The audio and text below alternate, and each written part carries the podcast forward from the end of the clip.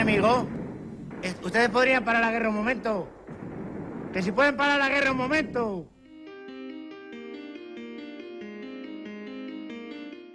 Bienvenidos a Desde la Trinchera. Mi nombre es Isabel Cebolla y en el programa de hoy traemos un tema un tanto curioso, sin duda divertido. Vamos a hablar sobre algunas de las guerras más absurdas que han tenido lugar en la historia.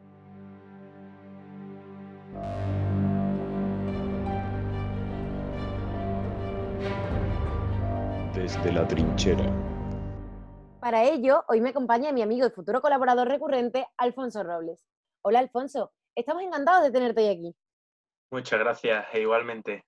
Bueno, es tu primera intervención aquí y te has decantado por este tema tan peculiar e interesante a la vez. Cuéntame, ¿qué nos has traído? Pues mira, Isa, siempre en las relaciones internacionales, uno de los aspectos principales que se muestran en ellas, pues es la guerra. Todos sabemos que siempre hay muchos intereses y necesidades escondidos tras el nombre de la guerra, aunque hay veces que en esta ocurren sucesos absurdos, en su inicio, en su desarrollo o en su final.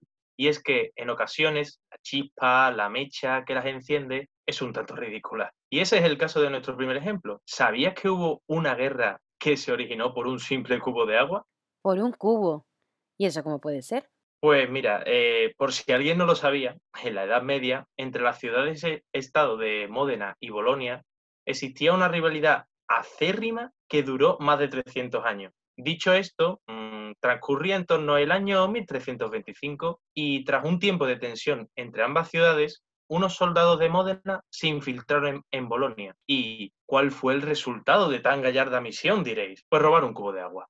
Este hecho no gustó nada a las autoridades de Bolonia, que pidieron que se devolviera a tal preciado rehén de las garras del terrible enemigo, a lo que estos se negaron. Y Bolonia no tuvo más remedio que ir presta a la batalla a recuperar dicho tesoro valioso. La batalla finalmente, pues, enfrentó a unas 7.000 fuerzas de Módena frente a 30.000 de Bolonia. E inesperadamente, pues, los ladrones del cubo salieron victoriosos. Pero, ¿qué pasó con este? Pues que hoy se puede ver una réplica de dicha reliquia en un museo para su apreciación y recuerdo ante tal hecho lleno de gloria. Pues me parece impresionante. A ver, después de haber estado de Erasmus en Bolonia y haber conocido a italiano que estaba más para allá que para acá, creo que tampoco me sorprende.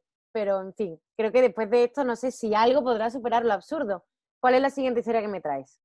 Pues, ojo, atención, porque esta guerra que viene se saldó finalmente con la increíble cantidad de cero muertos, cero heridos, cero balas disparadas, muchas botellas de whisky abiertas y con algún que otro soldado en estado de embriaguez. Os hablo de la guerra del whisky entre Canadá y Dinamarca. Suena raro, pero es real. Desde el inicio del siglo pasado, mm, ambos países se disputaban la soberanía de la isla Hans, un islote más o menos como el Perejil, para entendernos mejor. Y para evitar e, enrollarnos mucho, se decidió que con ayuda internacional esta no perteneciera a nadie, sin embargo, tiempo después, al parecer, una petrolera canadiense empezó a realizar investigaciones allí, cosa que no gustó nada al gobierno danés, cuyo primer ministro cogió y se plantó inmediatamente en la isla, hizo la bandera danesa, abrió un wiki danés y puso un letrero con Bienvenidos a la isla danesa. A lo que los canadienses, tampoco contentos con dicha acción, respondieron yendo a la isla y haciendo lo mismo, pero con la bandera y productos canadienses, dejando finalmente la botella de whisky canadiense en tierra para recibir a los futuros visitantes daneses. Este suceso, cuanto menos gracioso, ocurrió de forma periódica desde 1988 hasta 2005, casi 20 años, hasta que decidieron ambos gobiernos que ya era suficiente y que había que decidir una solución un tanto más pacífica. Estoy flipando sinceramente, o sea, yo considero que no hay mejor situación para resolver un conflicto que con una copa en la mano, y más aún si es un whisky bueno. Pero bueno, ya nos acercamos al final del podcast y espero que esté como mínimo a la altura de las anteriores. Con respecto a tu comentario, vas a tener que escuchar con atención la siguiente historia y por supuesto que sí. Eh, como final te traigo la categorizada como la batalla más absurda de toda la historia.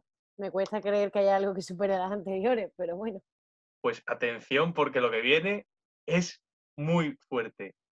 Sucedió que en 1788 eh, austríacos y otomanos andaban enfrentados. Pues bien, las fuerzas austríacas rondaban las 100.000 y entre ellos pues había diferentes nacionalidades, italianos, húngaros, croatas, lo que hacía que los germanoparlantes eh, fueran la minoría. Estas fuerzas del emperador austríaco llegaron a la ciudad de Carambeses y un grupo de caballería decidió adelantarse. Durante su exploración, pues vieron un grupo de gitanos, a los que le decidieron comprarles todo el aguardiente que, que tenían. Pasaron las horas y siguieron pasando las horas hasta que una patrulla decidió investigar dónde andaba la caballería y finalmente los encontraron, pero ebrios, todos. Observando estos hechos, la patrulla les reprendió pero ojo, no por su estado, sino por no haberles guardado nada del aguardiente, lo que derivó en una discusión y posterior pelea, a lo que uno de los combatientes, a modo de buena fe, decidió pegar un tiro al aire para finalizar dicha contienda. Por desgracia para ese combatiente, ese tiro se confundió con un francotirador otomano, a lo que las fuerzas austríacas se lanzaron a su defensa, advirtiendo que el enemigo andaba cerca. Cundía el desorden en el ejército y los oficiales austríacos trataron de poner cordura a la situación. ¿Qué hicieron estos? Pues gritar halt, que era la señal de alto en alemán. Sin embargo, los no germanos parlantes, que eran la mayoría, entendieron Alá, lo que hizo imposible mantenerse indiferente ante el ataque de los otomanos el supuesto ataque de los otomanos y comenzaron a pelear entre ellos consumidos por el alcohol, la ira y el miedo. Además, para colmo, la artillería entendió que la batalla había comenzado y disparó numerosas balas de cañón sin distinguir a amigo de enemigo.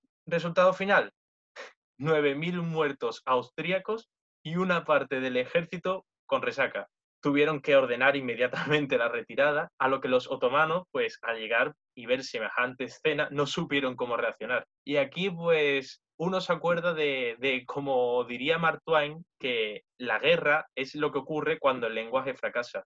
Y vaya si fracasó aquí. Es que no me lo estoy creyendo. Bueno, voy a retirar lo que dije antes de que el alcohol ayuda, porque está demostrado que en esta ocasión fue un gran culpable de esta desgracia. Muchas gracias, Alfonso, por habernos traído estas historias tan curiosas. ¿Y tienes más, por cierto?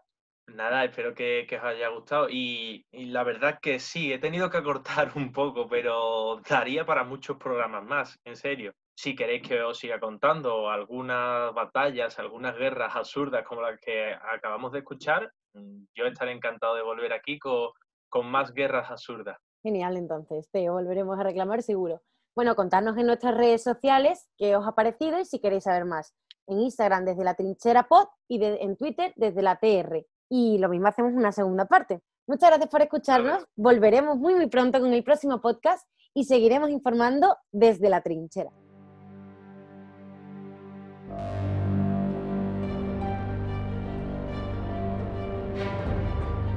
Desde la trinchera.